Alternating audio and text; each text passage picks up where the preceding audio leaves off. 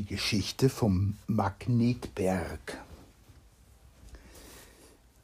Vor der großen Moschee von Bagdad sahen die Gläubigen Tag für Tag einen Lastträger. Dessen Haar und Bart war geschoren und an des linken Auges Stelle trug er eine schwarze Binde. Eines Tages nahte sich ihm wiegenden Ganges und anmutig in den Hüften eine schöne junge Frau, schlug ihren Schleier zurück und sagte Nimm dies Paket, es enthält Oliven und Safranblüten, Schlangenkraut und Syrakäse, und folge mir zu meinem Hause. Als sie dort angekommen waren, lud sie ihn ein, sich zu lagern auf einem Ruhebett, lächelte ihm zu und sprach ich sehe dir an, dass du ein Fremder bist und dass die Sonne Bagdads die Bahn deiner Kindheit nicht beschien. Willst du mir nicht erzählen, aus welchem Lande du kommst und auf welche Weise du dein Auge verlorst? War es im Krieg oder war es eine Krankheit?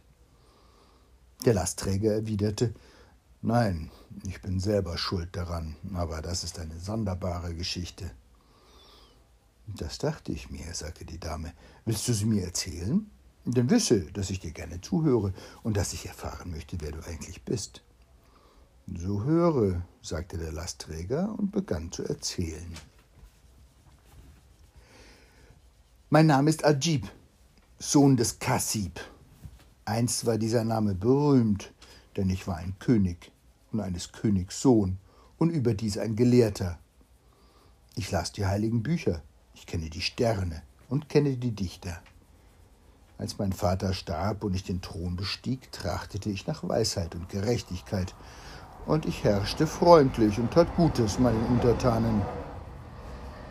Doch hatte ich eine große Vorliebe für Reisen zur See, denn meine Hauptstadt lag am Ufer des Meeres. Fern über Meer aber lagen Inseln, die mir gehörten. Eines Tages wollte ich alle meine Inseln besuchen, und ich nahm ein Schiff und stach in See. Die Reise dauerte zwanzig Tage und verlief, wie wir es wünschten. Doch in einer Nacht unter den Nächten erhoben sich widrige Winde, und es dauerte bis zum Anbruch des Morgen. Da erblickten wir, als der Sturm endlich schwieg, eine Insel im Meer, wo wir rasten konnten. So gingen wir an Land und ruhten zwei Tage und brachen dann wiederum auf. Es geschah aber, als die Insel am Horizont versunken war, dass wir den Weg verloren. Die Gewässer, durch die wir trieben, waren uns unbekannt. Und auch der Kapitän hatte sie nie gesehen. Und so sagten wir zu dem Matrosen, der die Wache hielt, steige zur Spitze des Mastes und halte deine Augen offen. da kletterte er auf den Mast, sah sorgfältig aus nach allen Richtungen und rief, O Gebieter, ich sehe ein Ding in der Ferne, das ist bald dunkel, bald hell. Als der Kapitän diese Worte der Wache vernahm, riss er seinen Turban vom Haupte, warf ihn auf das Deck, raufte seinen Bart und sagte mit Grabesstimme Eine schreckliche Nachricht. Wir sind des Todes. Nicht ein einziger von uns wird gerettet werden. Wir wurden alle schon traurig beim bloßen Anblick seines Kummers. Ich aber sprach zu ihm O Kapitän, bitte, sag uns doch erst einmal, was es war, was die Wache erblickte. Mein Fürst, erwiderte er, morgen gegen Ende des Tages werden wir zu einem Berge von schwarzem Gestein kommen. Das ist der Magnetberg. Denn in diese Richtung reißt uns die Strömung und wir sind machtlos dagegen. Sobald wir an seine Lehseite kommen, werden des Schiffes Planken sich öffnen und jeder Nagel wird herausfliegen und an dem Berge haften. Denn die Allmacht Allahs hat jene Gattung Gesteins mit einer geheimnisvollen Kraft begabt und mit einer besonderen Vorliebe für Eisen. Und alles, was aus Eisen ist, zieht der Magnetstein unaufhaltsam an. Unendlich viel Eisen hängt bereits an diesem Berge von all den Schiffen, die hier zugrunde gingen. Seit dem Anbeginn der Zeiten. Auf dem Gipfel dieses Berges steht eine Kuppel von gelbem Kupfer, getragen von zehn Säulen. Auf der Spitze der Kuppel befindet sich, befindet sich ein Reiter aus Messing und in der Hand hält er eine Lanze, die zeigt auf einen Stern. Auf der Brust aber hat er eine Platte aus Blei hängen, die ist bedeckt mit unbekannten Namen von magischer Kraft. Wisse aber, o König, solange jener Ritter auf dem Pferde sitzt, werden alle Schiffe, die unter ihm vorbeisegeln, zugrunde gehen, und nicht früher wird der Zauber enden, als bis er von seinem Pferde fällt. Nach diesen Worten begann der Kapitän zu fluchen und zu jammern, und wir waren unseres Verderbens sicher, und jeder von uns nahm Abschied von seinem Freunde und betraute ihn mit seinem letzten Willen und Testament, für den Fall, dass der andere gerettet werde. Wir schliefen nicht in jener Nacht, und bei Tagesanbruch sahen wir, dass wir dem Berg um vieles näher gekommen waren und dass das Wasser uns mit großer Gewalt zu ihm hinriss. Als nun das Schiff immer näher kam, siehe, da flogen die Nägel aus den Planken, und alle Eisenteile des Schiffes hafteten an dem Berg. Am Ende des Tages aber stürzten wir alle ins Meer, denn das Schiff zerfiel. Da ertranken die einen von uns, und die anderen wurden gerettet. Doch die Geretteten konnten einander nicht wiederfinden, denn Wellen und Winde verschlugen sie ins Ungewisse. Was aber mich betrifft, um meine Gebieterin, so rettete Allah zwar mein Leben, aber nur, um mir neue Leiden zu senden, auf das er mich prüfe. Es war mir möglich, mich an einer der Planken des Schiffes festzuhalten, und ich trieb an den Fuß des Berges. Es fand sich aber an jener Seite ein Pfad von steinernen Stufen.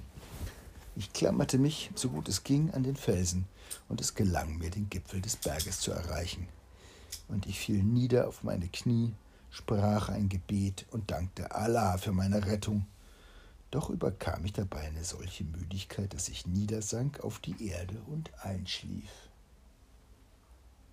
Da hörte ich im Schlaf eine Stimme, die zu mir sprach.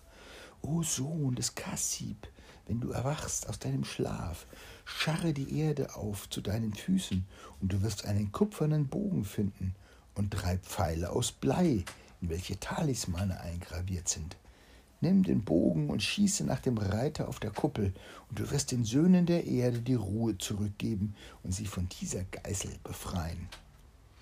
Hast du den Reiter getroffen, so wird er ins Meer fallen, das Ross aber wird zu deinen Füßen herabstürzen. Dann verscharre es im Sand. Das Meer wird unterdessen zu brausen beginnen und höher und höher steigen, bis es den Gipfel des Berges erreicht. Da wirst du auf dem Meer eine Barke erblicken, und in der Barke eine Gestalt, die wird sich dir nähern, mit einem Ruder in der Hand. Steige ohne Furcht in die Barke, doch sieh dich nicht um, unter keiner Bedingung. Bist du in der Barke, wird jene Gestalt dich führen, zehn Tage lang, bis dass du zu den Inseln gelangst, die da heißen die Inseln des Heils. Dort wirst du Leute finden, die dich nach deiner Heimat bringen. Doch vergiss nicht, dass alles unter einer Bedingung geschieht, dass du dich nicht umblickst. Wieso darf er sich nicht umblicken? Ja, weil dann was Schreckliches passiert. Was Ja, das wissen wir nicht, das werden wir gleich noch herausfinden. Aber er soll es nicht tun. Aber was ist, wenn er es macht? Er wird es tun. Wir werden herausfinden, was dann passiert. Nichts? Ja, glaube ich nicht. Ich glaube, der verliert sein Auge oder so. In diesem Augenblick erwachte ich aus meinem Schlummer und ich machte mich daran, den Befehl der geheimnisvollen Stimme auszuführen. Auch interessant, warum die Leute einfach so Befehle von unbekannten Stimmen ausführen. Nachdem ich den Bogen und die Pfeile gefunden hatte, schoss ich den Reiter herab. Er stürzte in die Flut, während das Pferd zu meinen Füßen niederfiel. Ich verscharrte es sofort, und es erhob sich die See und stieg bis an den Gipfel des Berges. Und ich hätte nicht lange zu warten, bis ich ein Boot erblickte, das sich langsam näherte. Als es herangekommen war, sah ich darin einen Mann aus Kupfer mit einer bleiernen Platte auf der Brust, in die waren Namen, Zahlen und Zeichen geritzt.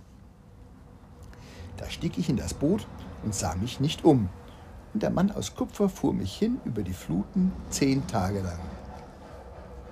Endlich erschienen in der Ferne die Inseln des Heils, und die Rettung war nah. Da freute ich mich und glaubte alle Gefahr vorbei und drehte mich um und blickte zurück. Doch kaum hatte ich das getan. Hab ich doch gewusst, nichts passiert. Moment. Doch kaum hatte ich das getan, als der Mann aus Kupfer mich ergriff und aus der Barke ins Meer warf. Er aber entschwand in der Ferne mitsamt dem kleinen Schiff. Nun bin ich ein tüchtiger Schwimmer, so dass es mir möglich war, den ganzen Tag zu schwimmen, bis dass die Nacht anbrach. Doch am Abend ermüdeten meine Arme und mein Atem wurde kurz. Schon glaubte ich, dass der Tod herannahe. Da erfasste mich eine Woge, die rollte heran, hoch wie ein Hügel, hob mich auf und warf mich an die Küste eines unbekannten Landes. Da stieg ich das Ufer hinan und ich brach zusammen und schlief vor Erschöpfung so tief wie eine Schildkröte im Herbst. Ich wusste gar nicht, dass Schildkröten im Herbst schlafen oder nur im Herbst. Als ich erwachte, ging ich das Ufer entlang und kam zu dem Punkt, von dem ich ausgegangen war. Da sah ich denn, dass ich auf einer Insel war, umschlossen vom Meer. Und Trauer stürzte in mein Herz. Doch nach geringer Frist erblickte ich in der Ferne ein Schiff, das sich der Insel näherte. Da klomm ich einen Baum und versteckte mich in seinem Laubwerk, um abzuwarten, was geschehen würde. Das Schiff kam heran, und es entstiegen ihm zehn schwarze Sklaven, die mit Hacken in der Hand landeinwärts gingen. Bald machten sie Halt und begannen die Erde aufzugraben, bis sie auf eine Metallplatte stießen. Darunter aber befand sich eine Falltür, die sie öffneten. Dann kehrten sie zu dem Schiff zurück und beluden sich mit allerlei Lasten. Da gab es Brot und Honig, Butter und Braten und viele gute Dinge. So zogen die Sklaven ununterbrochen zwischen dem Schiff und dem Zugang zur Unterwelt hin und her und her und hin. Und nach den Nahrungsmitteln trugen sie Stoffe und Kleider, ein Vogelhaus, ein Ballspiel und Bücher. Endlich erschien inmitten der Sklaven ein würdiger Mann von hohem Alter. Er führte an seiner Hand einen Jüngling von wunderbarer Schönheit, der glich einem biegsamen Zweig und bezauberte das Herz mit seiner Anmut. Sie zogen hinab in die Höhle und entschwanden meinen Augen. Nach einer Weile kehrten alle wieder zurück, mit Ausnahme des jungen Mannes, schlossen die Falltür, legten die Stahlplatte darüber und schütteten Erde darauf. Und alles war wie früher. Dann gingen sie zurück zum Schiff, lichteten den Anker und fuhren davon. Als ich nichts mehr von ihnen sah, stieg ich herab von meinem Baum, ging zu der Stelle, an der sie gewesen waren, und grub die Erde weg, bis ich an die Deckplatte kam. Nur mühsam gelang es mir, sie zu heben. Es zeigte sich nun eine gewundene Treppe, die ich verwundert hinabstieg bis ich in eine prächtige Halle gelangte. Die war behangen mit kostbaren Teppichen, und siehe, auf einem niederen Ruhebette zwischen Kerzen, Vasen voll Blumen und Schalen voll Früchten lag der Jüngling und fächelte sich Luft zu mit einem Fächer. Als er mich erblickte, wurde er blass, doch ich grüßte ihn höflich und sprach Sei unbesorgt und beruhige dich, ich bin ein Mensch wie du, der Sohn eines Königs, selbst ein König, den das Schicksal dir zur Gesellschaft gesandt hat. Doch nun erzähle mir deine Geschichte und sage mir, warum du hier einsam unter der Erde bist. Als er sich überzeugt hatte, dass ich seinesgleichen war und kein Genie, kehrte die Farbe zurück in seine Wangen und Freude erfüllte ihn. Er hieß mich näher treten und an seiner Seite auf dem Divan niedersetzen. Dann sprach er: O mein Bruder, meine Geschichte ist eine Geschichte der Angst, Wisse, dass ich der Sohn eines Juwelenhändlers bin, dessen Ruf im ganzen Morgenland verbreitet ist wegen seiner Reichtümer und der Erlesenheit seiner Schätze. Überall hin zwischen Hind und Hispanien sandte er seine Karawanen, um edle Steine an Könige und Fürsten zu verkaufen. Doch wurde ihm lange kein Kind geschenkt und er wurde alt. Da träumte er einen Traum, in dem verhieß eine Fee ihm einen Sohn. Sein Leben aber, so sprach sie, würde schön sein und kurz. Als die Zeit erfüllt war, kam ich zur Welt. Und mein Vater fragte die Astrologen, denn denen die Einflüsse der Planeten und die himmlischen Kräfte bekannt sind, und die Gelehrten und Weisen, denen die Geheimnisse des Menschenlebens sich offenbarten, wenn sie ihre Seele befragen und das Buch der Natur. Die weisen Männer ermittelten die Konstellation der Gestirne im Augenblick meiner Geburt, rechneten, dachten nach, verglichen mein Horoskop mit anderen Horoskopen, die sie besaßen, berieten sich und sprachen zu meinem Vater Dein Sohn wird bis zu seinem 15. Jahr in Frieden leben, doch dann zeigen sich unerhellvolle Aspekte. Gelingt es ihm, diese kritische Zeit zu überdauern, wozu er sehr vorsichtig sein muss, so wird er ein hohes Alter erreichen. Doch das Verhängnis, das ihn mit dem Tode bedroht, ist dies. In dem Meer, das man das Meer der Gefahren nennt, erhebt sich ein einsamer Berg, dessen Name ist Magnetberg. Auf seinem Gipfel steht ein Reiter aus Messing, der ist ein uraltes Zauberbild. 50 Tage aber, nachdem der Messingreiter vom Magnetberg gestürzt ist, ist dein Sohn in Gefahr zu sterben. Und wenn es so kommt, wird sein Mörder der Mann sein, der den Reiter herabgeschossen hat. Ein Prinz namens Ajib, der Sohn des Königs Kassib. Uh. Mein Vater wurde von tiefem Kummer erfasst. Doch umgab er mich mit umso größerer Liebe, und die Zeit verging, und es kam der erste Tag meines 15. Jahres. Es war dies vor 20 Tagen. Vor zehn Tagen nun erhielt mein Vater die Nachricht, dass der Messingreiter in die See gestürzt sei. Da erschrak er und schrie auf. Und er ließ mir hier auf der Insel dieses unterirdische Gemach bereiten, und nachdem er es mit allem versehen hatte, was zum Leben notwendig ist, für fünfzig Tage, brachte er mich hierher und verbarg mich, denn in diesem Versteck, entfernt von allen Menschen, droht mir keine Gefahr. Alles das geschah aus Angst vor dem Prinzen Ajib, und das, o oh mein Bruder, ist der Grund meiner Einsamkeit. Zehn Tage der gefahrdrohenden Zeit sind um, und wenn die vierzig anderen vorüber sind, wird mein Vater wiederkommen und mich heimholen in sein Haus. Als ich diese Geschichte vernahm, wunderte ich mich sehr und sprach bei mir in meiner Seele, aber ich bin doch Aljib. Aber was ist das alles für grauses Zeug? Ich werde ihn ganz bestimmt nicht töten. Da sprach ich denn zu ihm, ich will hier leben mit dir und über dich wachen und dir helfen. Dann aber, nachdem ich dir während dieser 40 Tage Gesellschaft geleistet habe, will ich mit dir heimkehren nach deinem Hause, wo du mir einige deiner Mamelucken zum Geleit geben mögest, damit ich zurück kann in meine Heimatstadt und Allah möge es dir vergelten. Und er war sehr erfreut über meine Worte. Ich aber erhob mich, entzündete einen Leuchter und reinigte die Lampen, auf dass sie heller brannten. Dann trug ich Speisen auf und Getränke und Süßigkeiten.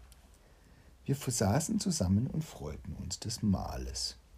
Und wir verbrachten die Nacht in angeregter Unterhaltung und legten uns nieder und schliefen bis zum Morgen.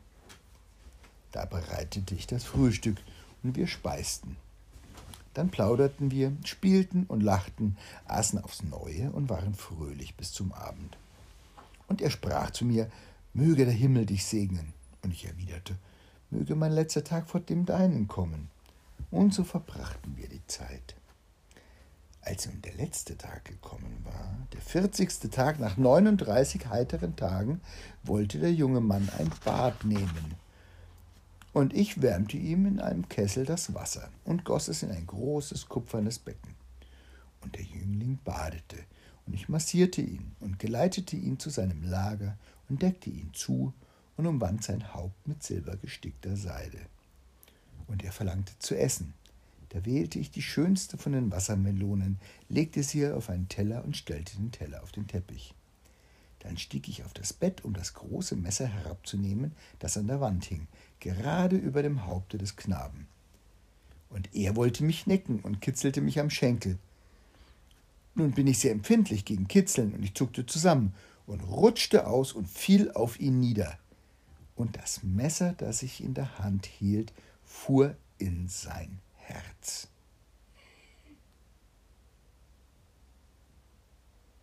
Als ich aber sah, dass er tot war und dass ich es war, der. Wer ist tot? Nochmal. Der Junge, der Jüngling. Oh. Der, dem vorhergesagt wurde, dass er umgebracht werden wird von dem, dem fremden Mann namens Ajib. Das heißt, und er, Ajib, hat auf den jungen Mann aufgepasst die ganze Zeit und damit ihm nichts passiert. Und doch brachte er ihn aus Versehen um. Als ich aber sah, dass er tot war und dass ich es war, der ihn getötet hatte, da verfluchte ich mich selbst, schrie auf vor Schmerz und sprach unter Tränen, ein Tag war noch übrig von den vierzig gefährlichen Tagen. Wollte der Himmel, ich hätte nie dieses Messer genommen. Wollte der Himmel, ich hätte nie jene Melone berührt. O Allah, ich fliehe zu dir aus meiner Not und feierlich erkläre ich vor dir meine Unschuld an seinem Tode. Doch was dein Wille bestimmt, das geschieht und geschehe. Verzweifelt stieg ich die Treppe hinauf, schloss die Falltür und deckte sie zu. Und ich sah ein Schiff mit weißen Segeln, das hielt Kurs auf die Insel. Da wurde ich von Angst gepackt und das Herz wurde weiß in meiner Brust und ich sagte mir, wenn jene an Land kommen und den toten Jüngling sehen, werden sie wissen, dass ich es war, der ihn umgebracht hat. Und sie werden mich töten. So stieg ich denn wieder auf einen Baum und verbarg mich im Laubwerk. Kaum war das geschehen, da stieß das Schiff an Land, und die Sklaven und der alte Mann, der Vater des Jünglings, stiegen aus und gingen geradewegs nach dem Platz, den sie kannten. Und sie gruben und gingen hinab und fanden den Jüngling, das Antlitz noch glänzend vom Bart und das Messer stark in seinem Herzen. Da schrien sie auf und fluchten dem Mörder, und sie trugen den Jüngling hinauf an das Licht des Tages und legten ihn nieder auf die Erde. Den Greis aber überkam eine tiefe Ohnmacht und ich sah und hörte es mit an im Laubwerk des Baumes, und mein Herz zerriss.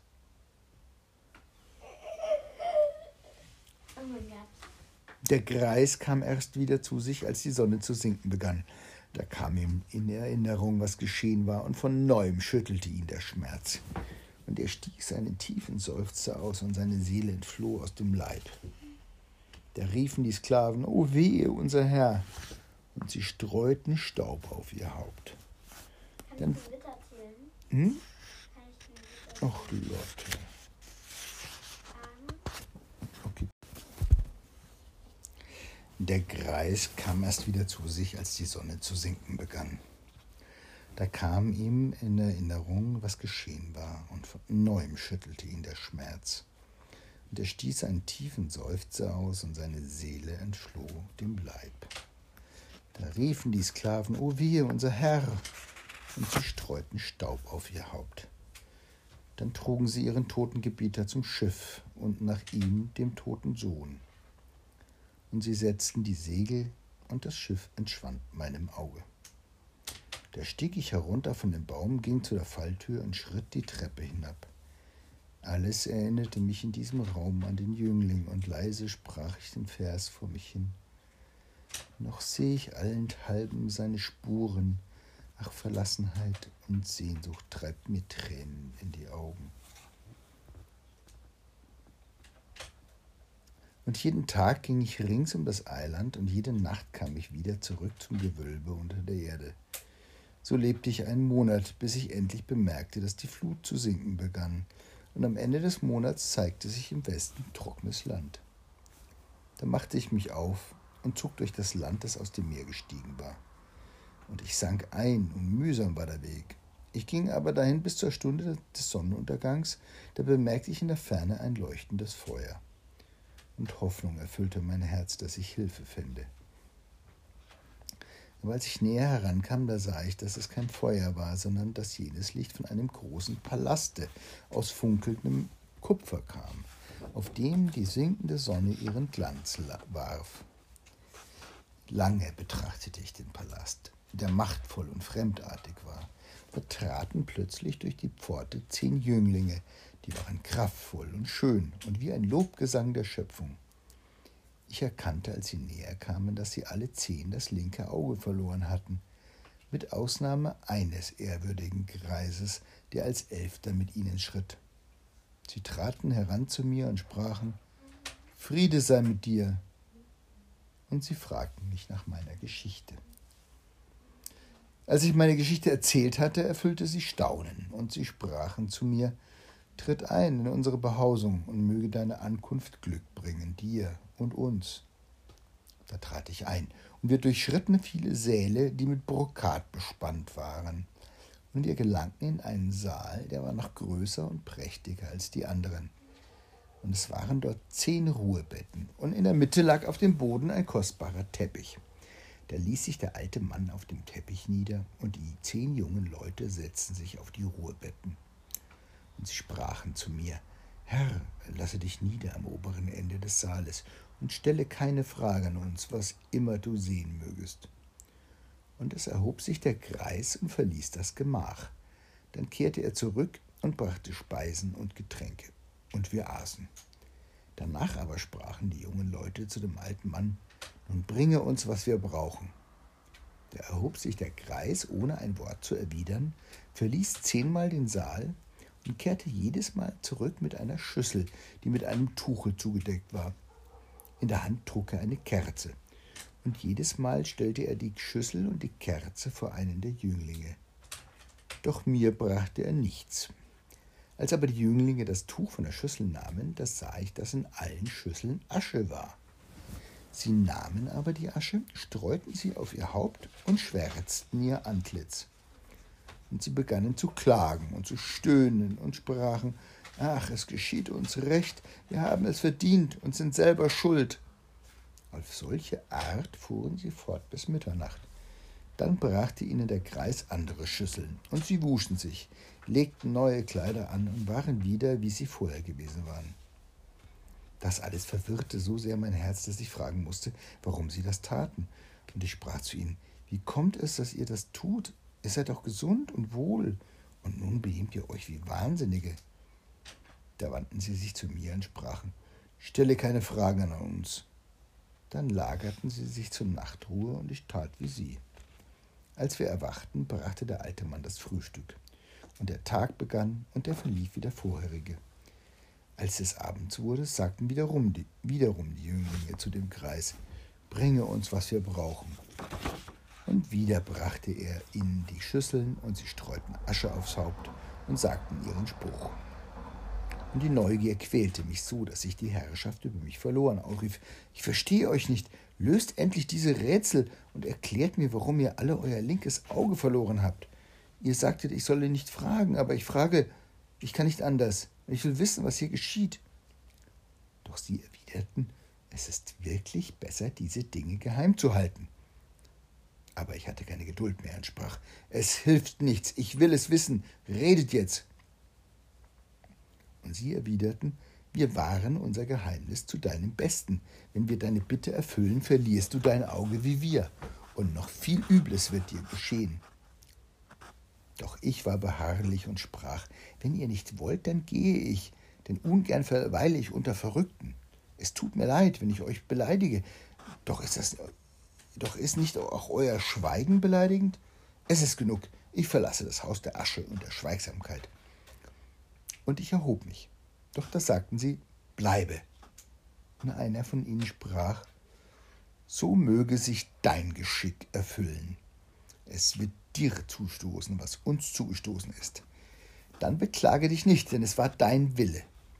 Auch kannst du nach dem Verlust deines Auges nicht hierher zurückkehren, denn wir sind schon zehn, und du bist von anderer Art als wir. Bedenke es. Danach brachte der Greis einen Hammel und schlachtete ihn und weidete ihn aus.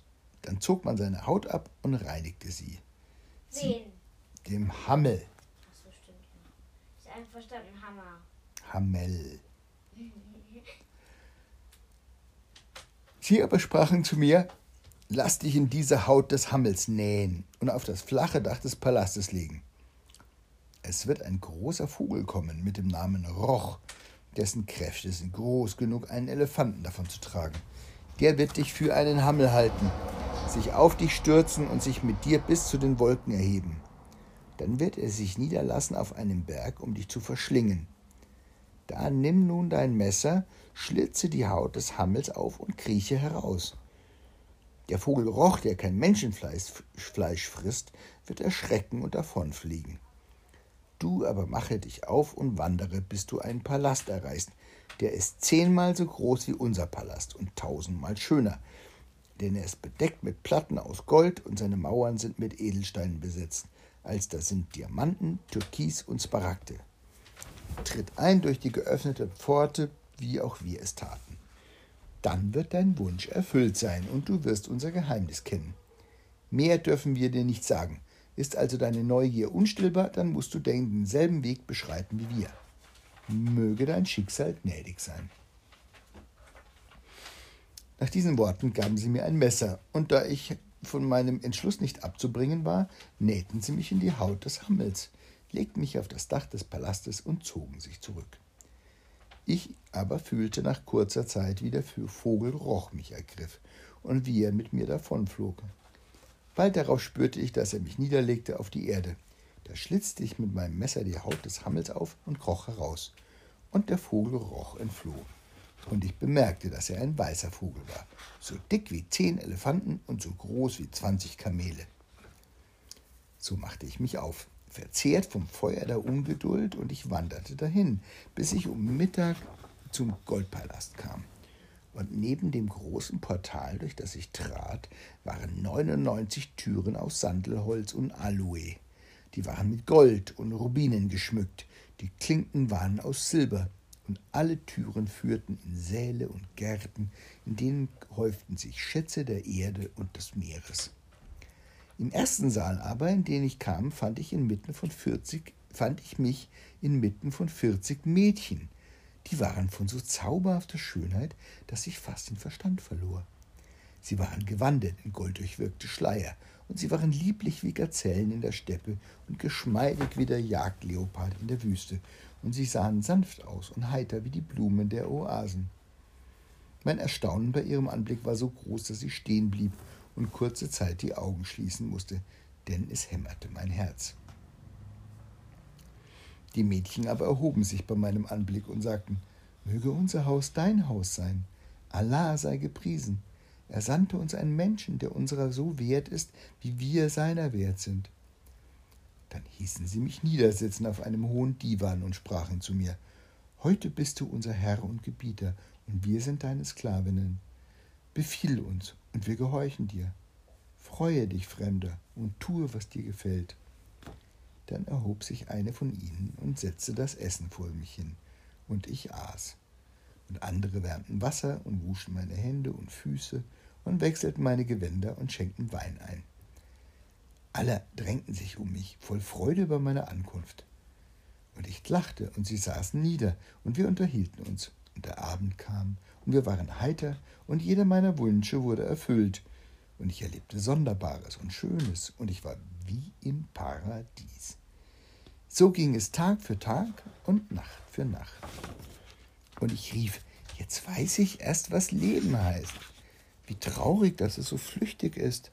Denn auch dies wird enden. Da sagten die Mädchen, ich dürfe bleiben, solange ich wollte. Nur dürfe ich später niemals Näheres von meinen Erlebnissen erzählen. Vor allem aber dürfe ich nie der vierzigste Tür im großen Saal öffnen, denn sie berge ein großes Geheimnis. Am nächsten Morgen schritt ich durch den Saal und zählte die Türen, und es ritt mich im Überschwang jener Tage der Teufel, dass ich die vierzigste Tür in meiner Neugier nach kurzem Schwanken plötzlich öffnete. Da erblickte ich ein herrliches Pferd, schwarz wie die Nacht, gesattelt und gezäumt, und es stand vor zwei Krippen, und die eine war aus Kristall mit Sesam gefüllt, die andere aber aus Lapis Lazuli, und es war darin Rosenwasser. Als ich dieses Ross erblickte, sprach ich bei mir, obwohl dieses Tier das große Geheimnis ist? Und die Neugier verleitete mich, dass ich es hinausführte vor dem Palast und in den Sattel stieg. Aber es rührte sich nicht. Da stieß ich ihm die Fersen in die Flanken. Doch es stand und bewegte sich nicht. Und ich nahm die Zügelpeitsche und schlug zu.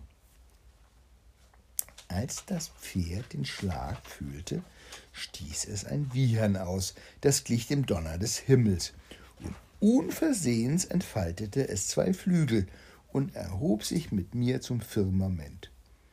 Und höher flog es empor, als sterbliche Menschen je zu blicken vermögen, und es waren Wolken zwischen mir und der Erde. Dort oben aber öffnete sich mein Blick für Geheimnisse, über die ich nicht zu reden ist. Nachdem das geflügelte Pferd durch die Wunderwelten des Himmels geflogen war, schwebte es herab auf das ebene Dach eines Palastes, warf mich von seinem Rücken, trat, traf mit seinem Schweife mein Antlitz und schlug mir das linke Auge aus. Und während ich mich in Schmerzen wand, flog es davon. Und ich verlor die Besinnung und erwachte verwirrt. Als ich aber hinabstieg vom Dache, da befand ich mich wieder bei den zehn Jünglingen, die auf ihren zehn Ruhebetten saßen. Und als ich sie erblickte, da sagte ich, Seht her, nun bin ich geworden wie ihr. So nehmt mich denn auf in eure Gesellschaft.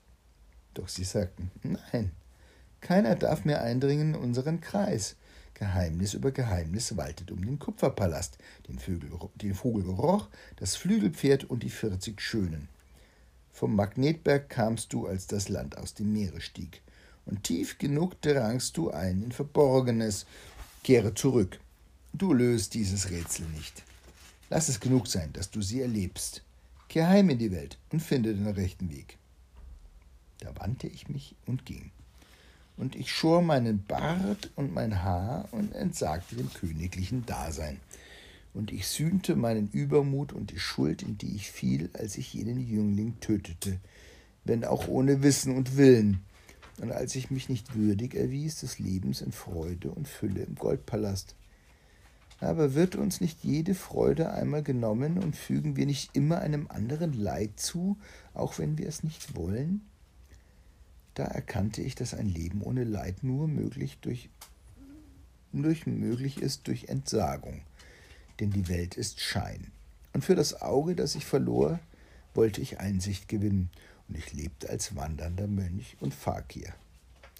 Doch ich sah, dass nicht die Einsamkeit meine Sache ist, sondern das Dasein unter den Kindern Allahs als ein Mann, der Lasten trägt, fremde und eigene. Und ich hörte nicht auf zu wandern, bis ich in die gute Stadt Bagdad kam. Hier lebe ich als Namenloser unter einfachen Menschen und bin zufrieden, denn ich bin ein anderer geworden und weiser als einst und fand meinen Frieden.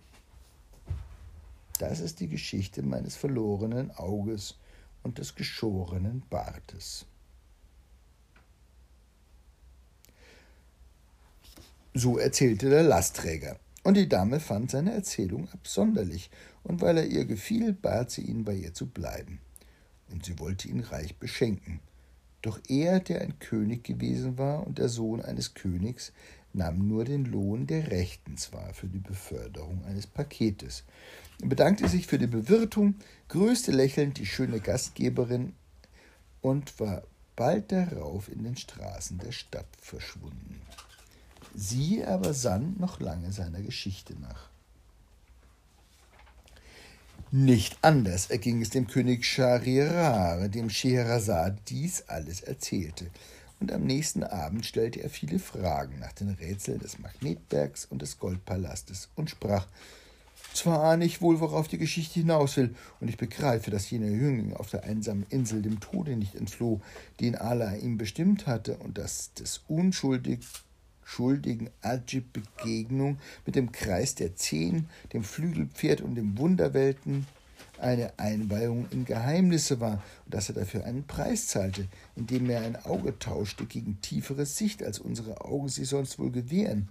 Ist es nicht so? Doch dunkel bleibt mir dennoch der Sinn von vielen Dingen in dieser Geschichte. Da sagte Scheherazade, O König, solche Legenden sind voll geheimer Bedeutung um die nur die Eingeweihten wissen. Was fragst du nach dem Sinn? Ist der Wunderteppich jener Märchen mit seinen Linien, Farben und Figuren nicht Sinn genug? Mehr aber sagte sie nicht. Der König indessen nickte und sprach Mag sein, auch mag es wohl sein, dass manches immer dunkler wurde in den Sagen aus uralten Tagen, die überliefert werden von Mund zu Mund. Doch weißt du nicht auch Geschichten aus jüngerer Zeit? Ich weiß eine Geschichte, sagte Scheherazade aus der Zeit des großen Kalifen Harun al-Raschid. Darin nimmt ein Mann einen Apfel. Aus dieser Kleinigkeit aber ergeben sich schreckliche und wunderliche Dinge. Wie seltsam, rief der König. Doch Scheherazade sprach, es ist nicht so seltsam, denn es ist nicht das Schreckliche wie das Wunderbare zumeist die Folge des Unbeachteten und Unbedachteten ist? Und wächst nicht das Große aus Kleinigkeiten?